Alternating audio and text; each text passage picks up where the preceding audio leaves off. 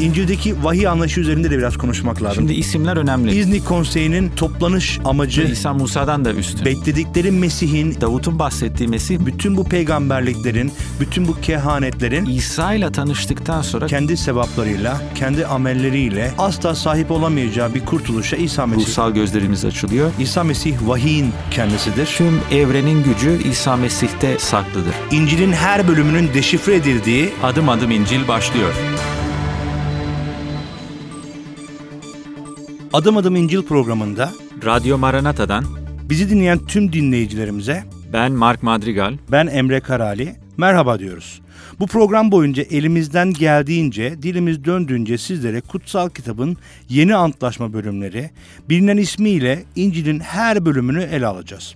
Açıklamaya, sıkça sorulan soruları yanıtlamaya çalışacağız. Soru ve görüşlerinizi sosyal medya hesaplarından et Radyo Maranata yazarak ya da www.radyomaranata.com web sitesinden mail yoluyla bize ulaşabilirsiniz diyoruz ve bugünkü programımıza başlıyoruz. Bugün İncil'in Yuhanna bölümü üzerinde konuşacağız.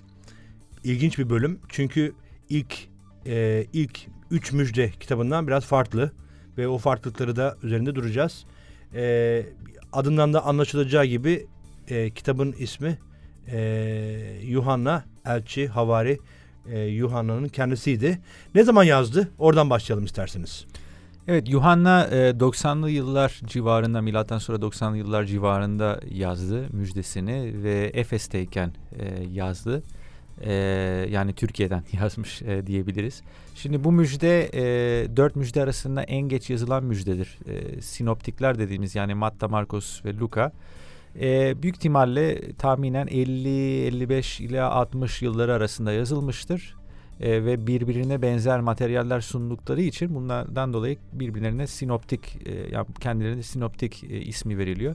Yuhanna bunlardan oldukça farklı içerik açısından. Bu da oldukça normal çünkü Yuhanna'nın e, yazdığı dönemde zaten bu müjdeler çokça biliniyordu insanlar tarafından. Kiliselerde de okunuyordu. Dolayısıyla Yuhanna'nın başlangıçtan beri amacı biraz o müjdelerde bulunmayan İsa'nın hayatıyla ilişkin detaylar ve özellikle Yuhanna'da bunu görüyoruz. İsa'nın ilahi kimliğine e, özel bir e, vurgu yapıyor. Bunun çeşitli nedenlerine birazdan e, gireceğiz ama istiyorsanız ilk önce Yuhanna'nın kendisinden bahsedelim. Evet aslında Yuhanna'nın kendisinden e, bahsedelim. Yuhanna'nın kendisinin diğer üç müjdeyi okuduğunda biraz e, tarihsel e, bulgular içerisinde de görebiliyoruz. Örneğin milattan sonra e, 260 ve 339 yıllarında yaşamış e, Eusebus e, isimli bir yazar e, şöyle bahsediyor e, Yuhanna'dan bahsederken. İncil'den haberdar olduğunu düşünüyordu onun ve diyor ki e, ama e, onları okuduğunda Yuhanna henüz İncil'i yazmamıştı. Hala insanlarla İsa e, insanlarla İsa ile olan e, kişisel tecrübelerini ve hayatı hakkında e, paylaşıyordu ve e, bu diğer üç müjdenin de gerçekliği de onun tarafından kabul ediliyordu. Evet İsa kim? E, şey, pardon Yuhanna kimdi? E, biraz onun üzerinde konuşalım. Yuhanna İsa'nın havarileriydi. Kendisini de e, İsa'ya en yakın e, havari olarak tanıtıyor. Hı hı. Özellikle bir sahne var. Herhalde dinleyicilerimiz de o sahneye hatırlayacaklardır. E, İsa'nın göğsüne yaslanarak e, onu dinleyen öğrencidir e, Yuhanna. Şimdi ilginç olan e, Yuhanna kendi müjdesinde kendisine hitaben e, ismini kullanmıyor. Evet. Yani İsa'nın sevdiği öğrenci diyor. Evet. E, bu bir Yuhanna için lakaptır çünkü e, hem İsa'na İsa'ya olan yakınlığı e, açısından ki bazıları düşünüyor ki bunlar akrabaydı. Yani bazı tezler e, var ki e, diyor ki aslında Yuhanna İsa'nın kuzeniydi. E, bu da nerede ortaya çıkıyor? E, şimdi İsa'nın çarmıha geriliş e, sahnesinde e, dört kadının e, olduğunu görüyoruz. Bu dört kadının bir tanesinin ismi Salome. E, ve bu e, Salome e, Yuhanna'nın annesidir. Ama yanlış hatırlamıyorsam Yuhanna'da Salome ismi yerine e, Yuhanna'nın annesi Meryem'in kız kardeşi diye bir ifade geçiyor. Dolayısıyla bu ifadeden yola çıkarak bazı tezler diyor ki aslında Yuhanna İsa Mesih'le çok yakındı. Çünkü aynı zamanda akraba ilişkisi de vardı. Yani kuzeni olmuş olabilir şeklinde bir e, tez var. Tabii orasını tam bilmiyoruz ama bildiğimiz bir gerçek var. Öğrencilerin tamamı da Yuhanna'yı İsa'ya çok yakın olarak görüyorlardı. Hem de hatırlayacaktır dinleyicilerimiz. Ee, örneğin İsa işte e, Yahuda İskaryot'un kendisine ihanet edeceğini akşam yemeği esnasında söylediğinde bütün öğrenciler kimden bahsediyor diye düşünmeye başladı ve e, işaret ediyorlardı Yuhanna'ya sor ona yani kimden bahsediyor diye çünkü o cesareti gösterebilecek o yakınlıkta e, olarak e, Yuhanna'yı görüyorlardı. O da öğrencilerin havarilerin arasında da bunun e, böyle olduğu bellidir. Bir başka delil var. O da e, özellikle İsa çarmıhtayken e, annesini Yuhanna'ya teslim ediyor. Evet, ki evet, o, o da çok büyük bir önemli bir, belirti. husus. Bu demek ki gerçekten e, yakınlık olarak İsa kendisine en yakın e, Yuhanna'yı görüyordu ki e, ölüm döşeğinde annesini ona teslim etti. E, neticesinde Yuhanna'ya e, sevgi elçisi de deniliyor. Çünkü en fazla sevgiden bahseden özellikle mektuplarında e, havari ve elçidir. Evet o bölümlere geldiğimizde biraz daha üzerinde Evet. konuşacağız. Yine de vahiy var. Vahiy bölümü de aslında o da başlı başına e, birçok kaosu da orada e, barındırıyor. Evet. Şimdi Yuhanna'nın hayatında aslında önemli husus bence şu. E, Yuhanna Yuhanna'nın babasının ismi Zebedi. Zebedi oğlu diye tanılıyordu Yuhanna. Zebedi İbranice'de gök gürültüsü demek. Yani bu lakabı neden vermişler babasını? Çünkü çok öfkeli, çok sinirli bir tipti ve büyük ihtimalle e, kendisi de e, e, böyle bir e, tipti veya kardeşi de Yakup da. Bunu nereden biliyoruz? Özellikle İsa'nın Samiriye'den geçtiği bir dönemde Samiriye bölgesinden e, Yakup'la Yuhanna İsa'ya diyorlar ki işte e, bu Samiriyelilere seni dinlemedikleri için, seninle alay ettikleri için e, Yok et kükürt, onları. kükürt yağdır, Evet. yok et onları şeklinde sinirli bir şekilde e, orada ona bir şey yapıyorlar. E, fakat en sonra, sonrasında görüyoruz ki Yu- Yuhanna İsa ile geçirdiği bu zamanın sonrasında karakteri değişiyor. E, ve işte en fazla işte sevgiden bahseden, en fazla sevecen öğrenci oluyor 12'ler e, arasında. Hem de İsa'yı İsa'yı göğsüne yastığını bunu dinleyecek kadar ona yakın olmayı da tercih ediyor. Evet yani buradan aslında şöyle bir şey çıkıyor. Gerçekten İsa ile karşılaşmak insanın karakterini değiştiriyor. Yani Yuhanna'nın karakterini değiştirdiği gibi bizim karakterimizi de e, olumlu yönde değiştiriyor. İyi haberler öyledir aslında. İyi haberler bizim karakterimizi değiştiriyor. Evet. Bir anlamda Yuhanna müjdesinin içerisinde içeriğinde olduğu gibi e, kendi karakterinde de bunu da ortaya koyuyor, bunu da gösteriyor. Zira e, birçok Hristiyanın aslında yapmakta güçlük çektiği şey insanlara İncil'i, müjdeyi vermek değil, zorluk çektiği şey müjdeyi yaşamak. Müjde bizim hayatımızda olduğunda aslında müjde bizim hayatımızda görüldüğünde değer e, kazanıyor ve e, başkaları tarafından bir belirti olarak ortaya çıkıyor. Yuhanna da o belirtinin varlığını da görebiliyoruz anlattıklarından da bunu görüyoruz. Şimdi Yuhanna e, müjdesi iki ana temayı e, içinde barındırıyor. Belki yavaş yavaş oraya geçebiliriz. Birinci bölümde İsa'nın mucizeleri ve ilahi varlığı ki o ilahi varlığı üzerinde konuşulacak epey konu var. E, ve tapınak konuşmaları tabii o ilahi varlığını e, ortaya koyduğu yerler e, tapınak konuşmaları var. İkinci bölüm İsa'nın e, insan yönü. Yani ilk bölümde e, her ne kadar ilahi varlığından çok yoğunlukla bahsetse de ikinci bölümde Yuhanna, Havari Yuhanna İsa'nın insan yönünden de bahsediyor ki bu da Türkiye'de e, çok üzerinde konuşulan bir konu. Öğrencilerle yapılan konuşmalar var. Kutsal ruh ve rolü ki bu da çok önemli. Hristiyan teolojisinde çok önemli bir yeri olan ve e, e, bütün bu e, noktaları birleştirdiğimizde temel olarak iki ana hat oluşturuyor diyebiliriz galiba öyle değil mi? Evet.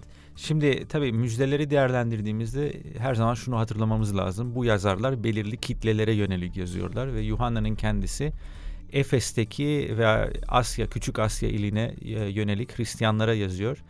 Ve özellikle Yuhanna'nın yazdığı dönemde Küçük Asya'da belirli tarikatlar e, ve gruplar var. Mesela bunlardan birisi Doketistler. E, Doketistler yarı, yarı Gnostikçi e, bir e, dini gruptur. Mesela onlar e, İsa'nın gerçek bir insan bedenine sahip olmadığını düşünüyorlar. Yani İsa'nın bedeninin e, belki bir hayalet tarzı, hayalet vari bir varlıktan oluştuğunu e, düşünen bir e, kısım. Onun için özellikle Yuhanna'dan e, bu kelamın beden alma e, e, teolojisini, doktrininin vurgulandığını e, görüyoruz. Yani Tanrı sözünün gerçek bir bedende e, insanlara e, görünmesini. Ama aynı zamanda özellikle ilk yüzyılın sonlarında bazı tarikatlar var ki e, belki İsa'nın e, işte Tanrı olmadığını, belki e, bir peygamber veya başka bir şey olduğunu iddia ediyorlar ve İsa'yı tanımış olan birisi olarak bizzat onunla tanışmış, onunla görüşmüş biri olarak görürüz ki Yuhanna'da yapılan bir başka vurgu yine İsa'nın ilahi kimliği. En fazla ilahi kimliğine e, vurgu yapan yazar e, dört müjdeci arasında. Ve bunu çeşitli yönlerden yapıyor. Senin dediğin gibi ilk kısımda, e, Yuhanna'nın ilk kısmında bölümlerinde diyelim daha çok İsa'nın yaptığı mucizelere ve İsa'nın kendi ağzından duyduğumuz ilahi tabiatına ilişkin e, iddialar görmekteyiz. İkinci kısımda ise e, kitabın veya müjdenin ikinci kısmında özellikle öğrencilerle yaptığı konuşmalar ve e, kutsal ruha vurgu ve bu vurgu neden önemli? Çünkü yazdığı dönemde e, Domitian'ın imparator olduğu bir dönem ve Hristiyanlar sistematik zulüm görmektedirler. Dolayısıyla özellikle iman hayatını sürdürme açısından teşviğe ihtiyaçları var. Bir güç kaynağına ihtiyaçlarını var ve Yuhanna aslında onları hatırlatmakta. O güç kaynağı kimdir? E, bize Mesih tarafından vaat edilmiş olan o kutsal ruh. O kutsal ruh sayesinde o zaman biz her tür zorluğa e, e, göğüs gerebiliriz e, ve her türlü sıkıntıda galip çıkabiliriz. Şimdi zor bir noktaya geleceğiz. Bilmiyorum bu programın içerisinde bunu nasıl sığdıracağız ama Yuhanna çünkü hani üzerinde günlerce konuşulsa konuşulacak bir kitap ama elimizden geldiğince dilimiz döndüğünce bunu yapalım. Şimdi toplumumuzda Hristiyanlara yönelik şöyle bir iddia var, bir sağ var. Haşa Hristiyanlar Allah'a şirk koşuyorlar gibi bir düşünce var. Ee, işte Allah doğmamıştır, doğrulmamıştır. O halde nasıl olur da İsa'nın ilahi bir varlığı olabilir gibi. Ya da Allah'ın oğlu olur mu gibi. Ee, bir takım e, altı boş aslında. Yani temeli olmayan ya da bir yere dayandırılmayan bence daha çok bilgisizlikten daha çok kulaktan dolma bilgilere dayanan e, ifadeler var. Şimdi Yuhanna müjdesi bir anlamda bütün bu e, altı boş sorulara bir yanıt niteliğindedir. Çünkü Yuhanna e, müjdeye başlarken ilk üç ayetinde ilk bölümün ilk üç ayetinde İsa'nın ilahi kimliğini o kadar net bir şekilde ortaya koyuyor ki e, bunu anlayabilmek zor. Şimdi ne diyordu ayetler hatırlayalım. E, başlangıçta kelam vardı söz Tanrı sözü. Kelam Tanrı ile birlikteydi ve kelam Tanrı'ydı diyor ilk üç ayette. Ve 14. ayete 1. bölüm 14. ayete geldiğimizde diyor ki kelam insan olup aramızda yaşadı. Ve işte İsa'nın ilahi varlığına ile başlayan ki sinoptik müjdelerde görüyoruz İsa'nın doğumuna yer veriliyor işte e, e, onun çocukluğundan kısmen bahseden Luka bölümünde var. Yuhanna ise direkt olarak bu ilahi varlıkla aslında işe başlıyor. Belki oradan konuşmaya başlamalıyız. Hristiyanlar Allah'a şirk koşmuyor. Zaten Allah kendisini nasıl ifade ettiyse bir anlamda onun kendisini ifade ettiği biçimde Allah'a inanıyor diyebiliriz değil mi? Yani evet şimdi özellikle bu konuda biraz e, bu tabiat meselesi geliyor araya. Bazen bu konuyu anlamakta e, zorluk çekebilir Müslüman arkadaşlarımız ama ben şu örneği kullanmayı seviyorum. Yani diyelim ki bir kutsal kitabı e, ele alalım. Şimdi kutsal kitabın içeriğine e, Tanrı'nın sözleri değil mi? E, vahiy e, niteliği taşıyan ama e, ben bir şekilde bu kitabın e, sayfalarını yırtacak olursam veya yakacak olursam Tanrı'nın sözü yok olmuş mu oluyor? Yok. Yani burada iki farklı kavramdan bahsediyoruz. E, biri e, kitap dediğimiz e, bir tabiat, diğeri e, bu vahiy dediğimiz diğer tabiat. O zaman ben e, kitabın sayfalarını koparsam e, kitabın o vahiyi sonlanmış olmaz. E, vahiye de bir zarar veremiyorsun. Vahiye de bir zarar veremiyorsun. Dolayısıyla burada bir ilahi tabiatın bir de bir fiziki tabiatın e, birlikte e, olduğunu görüyoruz. Ee, İsa'nın durumunda da bunu görüyoruz. Yani İsa nasıl bir şey yani kendisi e, veya Yuhanna onu nasıl açıklıyor? Ee, bu vahiy bir beden aldı. Yani bir kitap olarak değil ama bir insan bedeni olarak. Hatta e, beden alıp aramızda yaşadı. Grekçesinde sözcük diyor ki e, beden alıp aramızda çadır kurdu. Yani bir nevi bu bedenin nasıl e, bu ilahi vahiyi e, e, aldığı bir çadır gibi aslında görmemiz lazım. Tabii Yuhanna bunu yazarken aslında e, zaten kendisi Yahudi kökenli olduğu için e, bu çadır kültürü önemli bir yer tutuyordu. Eski antlaşma bilenler e, Tanrı'nın insanlarla bir buluşma çadırında e, onlarla birlikte olduğunu da biliyorlardı. Dolayısıyla bu çok anlamlıydı. Sadece bu değil, aynı zamanda mektuplarda da bu açıklandı zaman zaman. Örne örneğin İncil'in Filipliler mektubunda ki o mektuba geldiğimizde daha detaylı konuşacağız. E, Mesih İsa ile ilgili çok açık ifadeler var. Diyor ki Mesih Tanrı özüne sahip olduğu halde Tanrı'ya eşitliği sımsıkı sarılacak bir hak saymadı. Ama kul özünü alıp insan benzeyişinde doğarak ululuğunu bir yana bıraktı diyor. Evet. Yani ayetler çok açık bir şekilde bunu kendi iradesiyle Allah'ın kelamına bu bedeni verdiğini de söylüyor. Ee, yani dolayısıyla e, tabii burada dediğim gibi o iki kavram arasında e, ayırt edebilmek lazım. Yoksa hani bir keresinde bana sorular geldi. İşte İsa Tanrı ise işte Tanrı nasıl ölebilir? Tanrı nasıl şöyle olabilir? Ee, biz Tanrı'nın öldüğünü demiyoruz. Ee, dediğimiz şey o bedenin, e, o vahiyi içeren kabın e, mahvolduğuna e, inanıyoruz ölümde. E, dolayısıyla o iki tabiat arasında bir farklılık oluşturabilirsek e, bence çok daha net bir şekilde Yuhanna'nın mesajını anlayabiliriz. Şimdi Yuhanna'nın mesajını e, aslında e, konuşuyoruz ama tabi İsa'nın ilahi varlığından bahseden tek müjdeci o değil. Yani e, İncil'in bütün metinlerinde İsa'nın bu ilahi varlığı üzerinde durunuyor, duruluyor. E, örneğin Luka 20. bölümde İsa'nın kendisini bu durumu anlatıyor bir bağcı benzetmesiyle. İşte e, Luka 20. bölümde e, bir adam bir bağ dikiyor, sonra e, kiraya veriyor. Sonra ürün toplamak için, e, ürün toplama vaktinde kendi payına düşeni almak için önce kölelerini gönderiyor. Aslında bu ifadede bir şekilde bu bir peygamberler olarak e, nitelendirdiğimiz kişiler. Fakat e, bağcılar onları öldürüyor. E, dövüyorlar ve öldürüyorlar. Sonra adam düşünüyor ya ben belki mirasçıma oğlumu gönderirsem onu dinlerler diye düşünüyor ve e, o zaman oğlunu gönderiyor ama mirasçılar onu görünce diyor ki uzaktan görünce ah mirasçı buradadır onu öldürürsek bütün bağ bize kalır bu adam öldükten sonra ve oğlunu da öldürüyorlar. Ve İsa e, ne söylüyor 20. bölüm 15. ayette? Bu durumda bağın sahibi onlara ne yapacak diyor. Gelip onları e, gelip o bağcıları yok edecek. Bağı da başkalarına verecek diyor. E, dolayısıyla hani orada tabi bağlamı biraz daha farklıdır ayetin ama anlattığı özel nokta budur. Tanrı peygamberler aracılığıyla defalarca insanlara e, bu kurtuluş yolu üzerinde konuştu. İnsanların e, kendisine dönmesi için defalarca fırsatlar da verdi. Fakat kendi irademizde bunu gerçekleştiremeyeceğimizi de aynı zamanda bize gösterdi. Bu yüzden böyle ilahi bir varlığın e, aramızda olmasına ve e, işte e, bizim adımıza kefaret ödemesine ihtiyacımız vardı ve Yuhanna e, yoğunlukla bu ilahi varlık üzerinde de konuşuyordu ilk bölümde. Evet ve sadece Luka değil Markos'ta da mesela ikinci bölümde İsa Mesih'in kendi ağzından işitiyoruz ki insanoğlu yani kendisine hitaben konuşuyor. Şabatında Rabbidir diyor. O zaman Şabat'ı e, veren kimdi? Bir yasa olarak, bir buyruk olarak Tanrı'nın kendisi. O zaman o diyorsa ben bu buyruğun Rabbiyim, efendisiyim. Yani kendisini Tanrı'yla şirk koşmuş oluyor evet. bir nevi. Zaten de İsa'yı suçlayanlar da e, bu konuda onu suçluyorlar. Yani kendisi Tanrı'ya şirk koşuyor. Evet yani e, Havari Yuhanna müjdesinde İsa'nın mucizelerine ve onun konuşmalarına yer verirken de yoğunlukla bu ilahi varlık üzerinde duruyor öyle değil mi? Aynen öyle ve bunu e, farklı ifadelerle e, yani burada özellikle yedi sayısı e, çok önemli.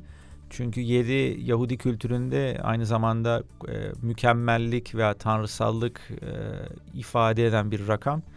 E, Yuhanna özellikle yedi tane belirti e, ve yedi tane İsa'nın benim e, sözcüğüne vurgu yapıyor ki bu benim sözcüğü e, özellikle eski ahite baktığımızda oldukça önemli. Çünkü Tanrı'nın kendisini tanıtmak için e, evet, kullandığı Musa, Musa peygambere unvanlardan bir tanesi. Evet, yani ben benim diyor. Evet, yanan çalıda yani Mısır'dan çıkış 3. bölüm okuduğumuzda e, Musa Tanrı'ya sorduğunda sen kimsin, beni kim gönderdiğini söyleyeyim.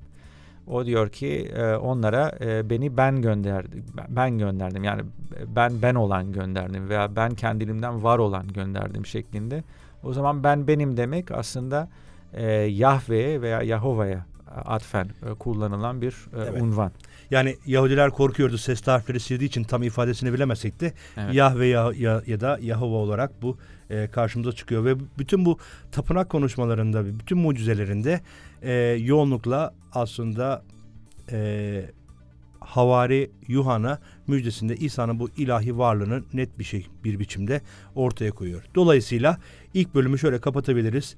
İsa Tanrı'nın kelamıdır, Tanrı'nın sözüdür. Söz insan biçiminde aramıza gelmeye razı olmuştur. Tanrı'nın bir tasarısı olarak başlangıçtan beri var olan tasarısı olarak aramıza gelmeye razı olmuştur. Sebepleri üzerinde de ikinci bölümde konuşacağız. Kısa bir araya gidiyoruz. Dönüşte tekrar sizlerle olacağız.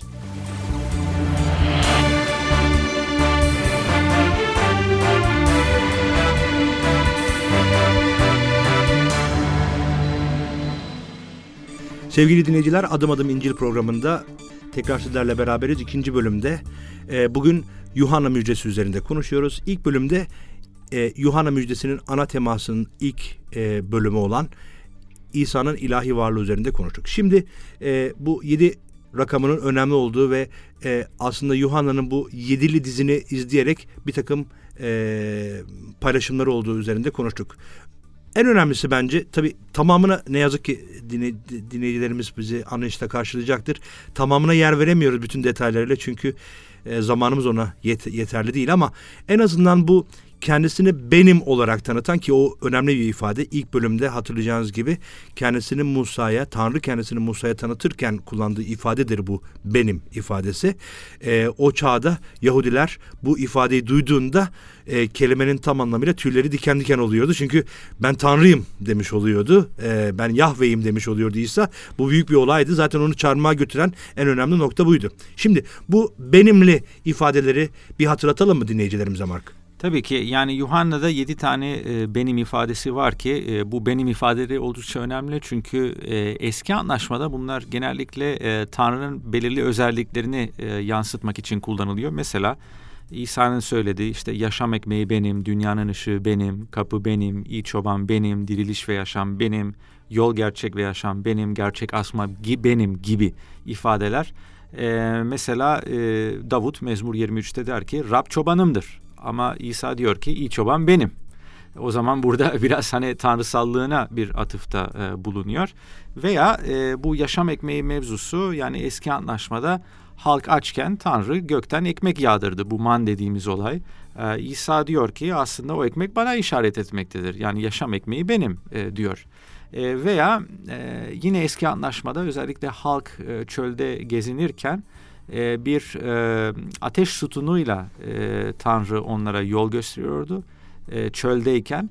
E, ama İsa diyor ki dünyanın ışığı benim. Yani o size yol gösteren ışık e, çöldeyken Musa'nın döneminde o ışık aslında benim e, demekte.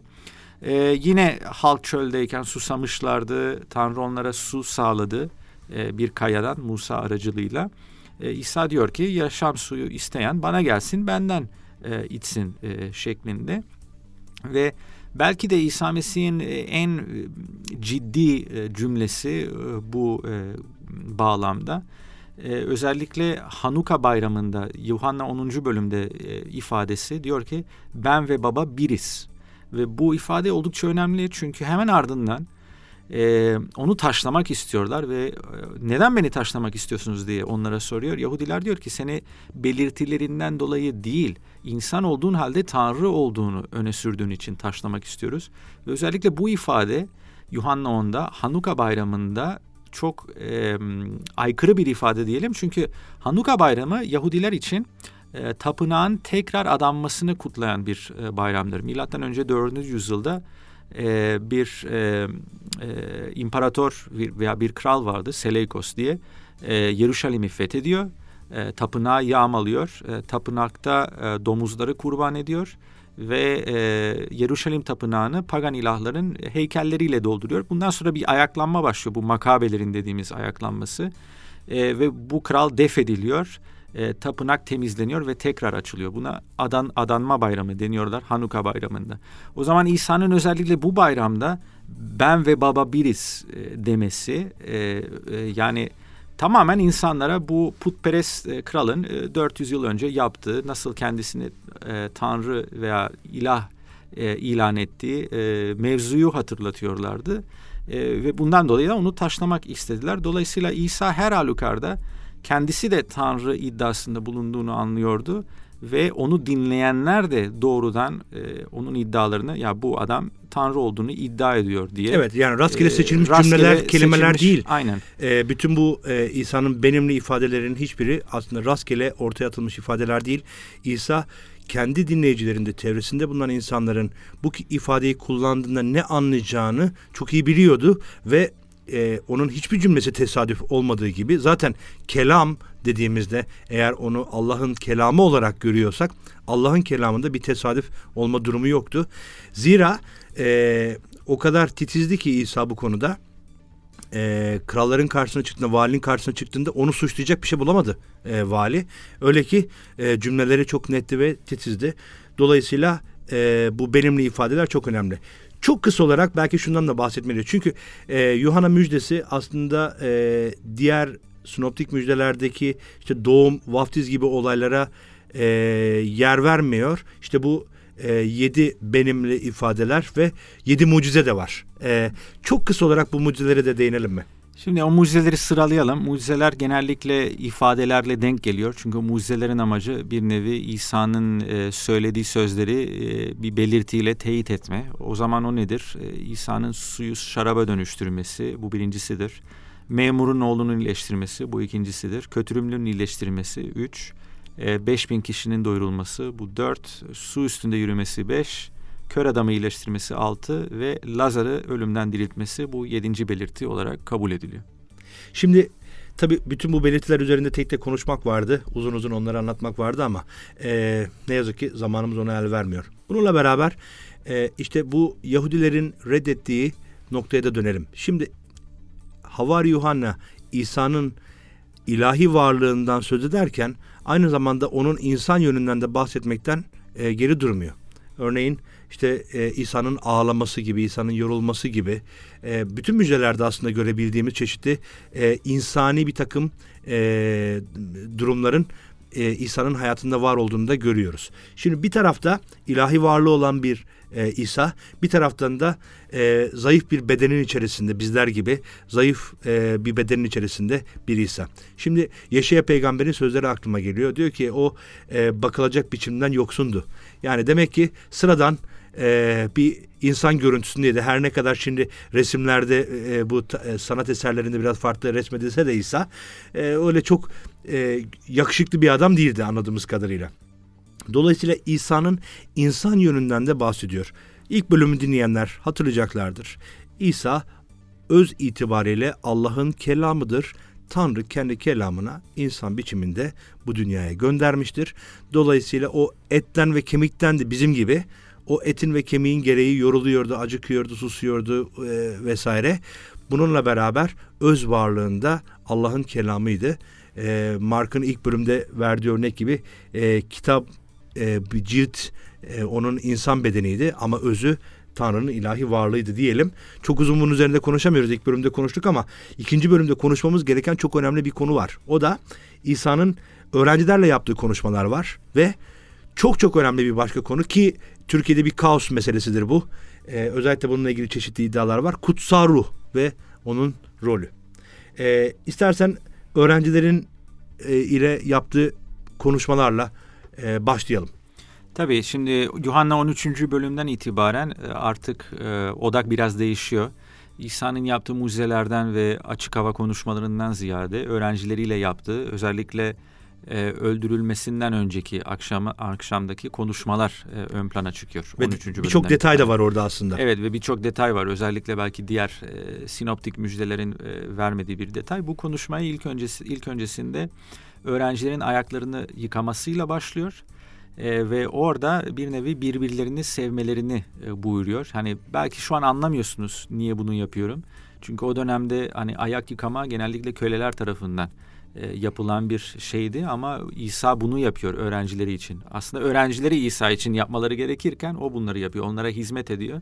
Ama onlara bir ilke göstermiş oluyor. Orada oraya orada birbirlerini sevme e, ilkesini ve bu konuşmayı e, gene bir sevgi duasıyla bitiriyor 17. bölümde. Diyor ki e, Tanrı'ya dua ederken e, baba e, onlar da birbirini sevsin ki bu şekilde dünya e, beni senin gönderdiğini anlasın şeklinde bir ifadede bulunuyor. Yani İsa'nın öğrencisi olmanın işareti İsa'yı izleyen insanların Hristiyan olarak ifade edilen Tabii. insanların birbirlerine duyduğu sevgi. Bu Tabii, çok önemli bir nokta. En büyük en büyük e, işaret. E, işaret bu. E, bu sevgi. Ama e, bu sevgi işareti olacaksa, bu meyve oluşacaksa o zaman e, bir anahtar e, var e, bunun oluşmasında. O da kutsal ruh.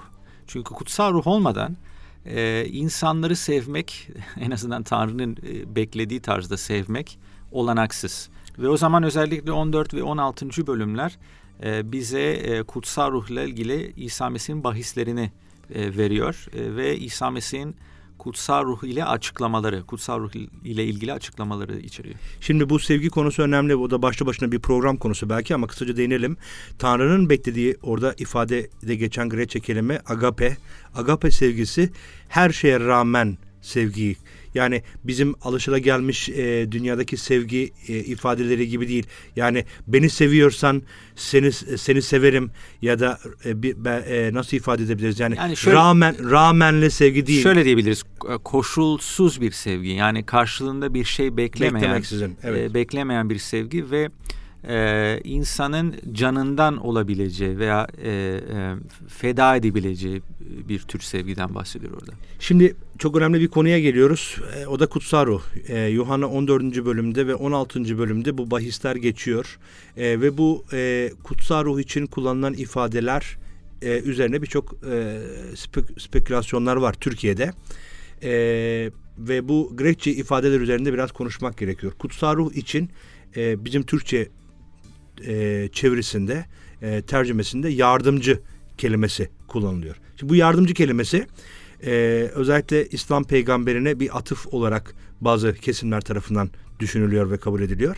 E, ve bunun öyle olmadığı noktasını da açık bir şekilde ortaya koymak lazım. Şimdi Tanrı'nın e, bahsettiği e, ve sonsuza kadar bizimle beraber olacağını söylediği bu kutsal ruh kimdir? Belki oradan başlayabiliriz. Sonra biraz açıklayabiliriz bunu. Şimdi İsa Mesih kutsal ruhun e, rolü hakkında e, birkaç şey diyor. Özellikle 14. bölümden başlamak üzere. E, bir kere e, kutsal ruh içimizde yaşayacak. E, dahası e, kutsal ruhun bir rolü İsa'nın sözlerini bize hatırlatması. O zaman özellikle gündelik hayatta bazen e, belki çeşitli uğraşlardan dolayı dikkatimiz dağılabiliyor. E, bir nevi kutsal ruhun rolü ne o zamanlar? İsa'nın sözlerini bize o dalgınlık zamanlarında hatırlatıyor. E, içsel bir tanıklık e, bırakıyor. E, İsa'nın hayatımızda bıraktığı etkiyle ilişkin. E, çok önemli bir hususu günah, doğruluk ve ger- gelecek konusunda, yargı, yargı konusunda evet. e, ikna e, veriyor. Dolayısıyla e, kutsal ruha sahip olan bir kişi e, bir anda yaptığı yanlışların ve günahın vicdani açıdan en azından biraz daha farkında e, olmaya başlıyor. Belki eski hayatında e, günah konularını o kadar önemsemezken e, sanki birdenbire e, bir duyarlılık, bir ruhsal duyarlılık uyanıyor e, insanda. Ve e, son olarak e, kutsal ruhun bizi gerçeğe yönelteceği ve bir şekilde e, gelecekte hayatımızla ilişkin olacak bazı şeyleri ipuçlarla bize anlatması. Buna vizyon diyebiliriz. E, yani bir rehberlik ediyor hayatımızda. Dolayısıyla kutsal ruh bu rolleri e, üstleniyor imanlının hayatında. Şimdi bu iddialara aslında en büyük yanıt direkt ayetin kendisini okumaktan geçiyor. Yuhanna 14. bölüm 16. ayette hani bu yardımcının e, bir İslam peygamberinden bahsedip bahsetmediği hususuna vurgu yapmak istiyorum. Şimdi yani direkt olarak sadece ayeti okuyalım. Zaten çok açıktır ayetin içerisinde. Ee, Yuhanna 14. bölüm 16. ayette diyor ki İsa Mesih'in kendisi. Aslında 15. ayette az önce Mark'ın bahsettiği gibi şöyle başlıyor. Beni seviyorsanız buyruklarımı yerine getirirsiniz diyor İsa Mesih.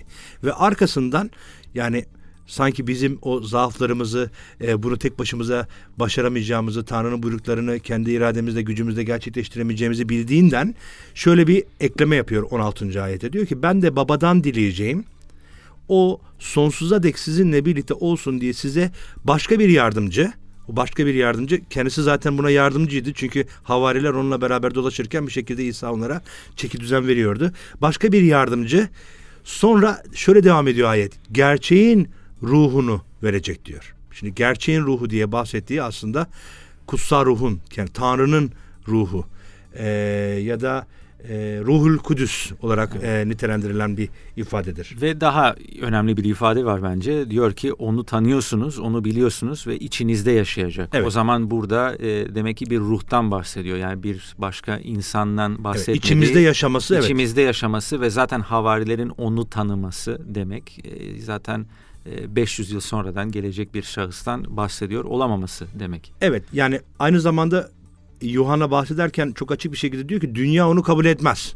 Çünkü e, Tanrı'nın ruhuna sahip olabilmek için kriter yine de kutsal kitapta gördüğümüz kriter e, İsa Mesih'i Rabbimiz ve kurtarıcımız olarak hayatımıza kabul ettiğimizde kutsal ruh e, varlığıyla bizi dolduruyor, varlığıyla bizi onurlandırıyor ve az önce senin bahsettiğin o rehberlik e, işlevini yerine getiriyor.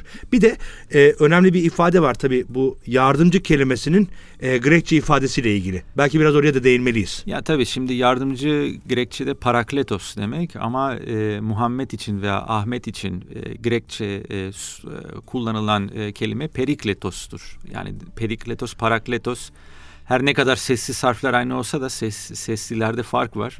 Ta, ayrı bir kelimeden bahsediyoruz. Zaten e, aynı kelime olması e, olanaksızdır. Yani aynı kelime bile olsa şöyle bir durum var. E, Grekçe e, bilen bir kişi için Grekçe eski Yunancadır.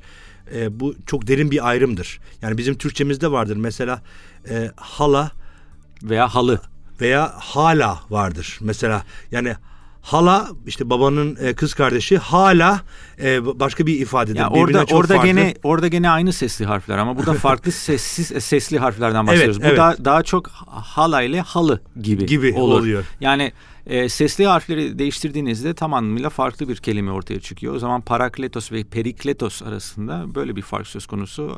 Yani e, yakından uzaktan hiçbir alakası yok. Yine de İslam teolojisine ters düşen başka bir ifade hemen bu ayetin arkasında geliyor. İsa sizi öksüz bırakmayacağım size geri döneceğim diyor. Evet. Dolayısıyla e, net bir şekilde görülüyor ki aslında burada bahsedilen kutsal ruh Tanrı'nın ruhudur. E, bizi Mesih'in sözlerini e, anımsatmak için sıkıntılardan, elemlerden ve zulümlerden geçersek ki bir Hristiyan hayatı dünya hayatından farklı olduğu için buna gebedir. E, bütün bunlar içerisinde e, kelime ifadesi olarak tesellicimiz olarak bizim yanımızdadır. Bizi teselli eder. Kutsal ruh ve e, yine de kutsal kitabın İncil'in diğer bölümlerinden anladığımız gibi nasıl dua etmemiz gerektiği, Tanrı ile beraber nasıl yürümemiz gerektiği konusunda da bize rehberlik ve öncülük eder diyelim. E, evet. Çok su götürür bu konu. Aslında çok daha konuşabiliriz üzerinde ama biz e, Yuhanna müjdesine e, bakıyoruz şimdi genel e, hatlarıyla bakıyoruz. Bu konuyla ilgili daha detaylı öğrenmek isterseniz lütfen sosyal medya hesaplarından bize sorun e, sosyal medya hesaplarından et radyo maranata yazarak ya da e, soru et radyomaranata.com adresinden e, bu konuyla ilgili sorularınızı bize e, sorabilirsiniz. Çekinmeden daha detaylı bir açıklamaları da size mail yoluyla yazışma yoluyla da gönderebiliriz diyelim. Şimdi e, Kutsal Ruh'un e, bu yönünden bahsettikten sonra e, nasıl bitiyor bu müjde? Or, ee, orayla tamamlayalım programı. Aslında bize ayrılan süreyi geçtik biraz ama sonuna da gel, gelmiş olalım. E, tabii ki yani e, bundan sonra özellikle 18. bölümde e, ve 20. bölüm arası bu çarmıha giriliş ve dirilme e, anlatısı e, söz konusu. E, ve en son aslında Yuhanna'ya özgü bir bölüm görüyoruz 21. bölümde diğer sinoptik müjdelerde görmediğimiz bir kısım.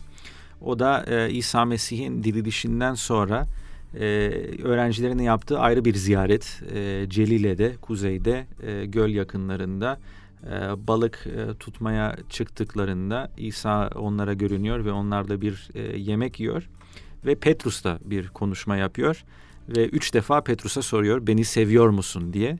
Neden üç defa? Çünkü Petrus İsa'yı üç defa inkar etmişti. Dolayısıyla onu o konuda denemek ve bir nevi e, o mevzuyu e, kapatmak için diyelim Petrus'un hayatında ona bir şifa getirmek anlamında ve ona diyor ki o zaman koyunlarımı güt şeklinde e, ifadede e, bulunuyor E, dolayısıyla burada da e, İsa Mesih'in son sözlerinden havarilere verdiği sorumluluğu görüyoruz. Yani İsa Mesih bizi Tanrı'nın sevgisiyle tanıştırıyor, kutsal ruhla tanıştırıyor. Bunlarla bizi tanıştırma amacı nedir? Kendimize saklamamız mı? Yok bunu başkalarıyla paylaşmamız. E, bir nevi Petrus'a da öğretmek istediği bu. O zaman e, demek ki e, eğer İsa Mesih hayatımızı değiştirdiyse hepimizin e, sorumluluğu, her imanlının sorumluluğu bunu başkalarıyla paylaşmaktır. Bu çok değerli çünkü aslında Havari Yuhanna müjdesini bitirirken son ayette de buna değiniyor. E, bence her Hristiyanın hayatındaki ana noktaya da değiniyor. Biz yazılı olan e, bu müjdelerin e, ifadelerini insanlara taşımalıyız ama her birimizin aynı zamanda Mesih İsa ile kişisel bir tecrübesi var ve bu yaşadığı tecrübeyi de anlatmak gerekiyor. Yuhanna 21. bölüm 25. ayetle bitirelim dilersen Mark. Şöyle diyor ayet diyor ki İsa'nın yaptığı daha başka birçok şey vardır. Bunları tek tek yazılsaydı sanırım yazılanlar, yazılan kitaplar dünyaya sığmazdı diyor. Dolayısıyla bütün bu müjdelerde İsa ile ilgili birçok detay, birçok yön verilse de daha e, orada kayıt edilmemiş daha nice mucizeler, nice öğretiler e, orada mevcuttu e, sanıyorum ve e, Havari Yuhanna bununla tamamlıyor müjdesini. Aynen öyle. Peki e, biz ayrılan sürenin aslında açtık. E, bugün normalin üzerine çıktık ama. Bayağı açtık. evet e, ama Yuhanna böyle bir müjde. E, daha da konuşulacak çok e, konu vardı üzerinde ama e, dilimiz döndüğünce e, kendimizi ifade etmeye çalıştık ve bu müjdenin ana hatları üzerinde durmaya çalıştık. Umarım her birinize bereket olmuştur. Bir sonraki programda görüşmek üzere. Ben Emre Karali. Ben Mark Madrigal. Hepinize esenlikler diliyoruz. Hoşçakalın.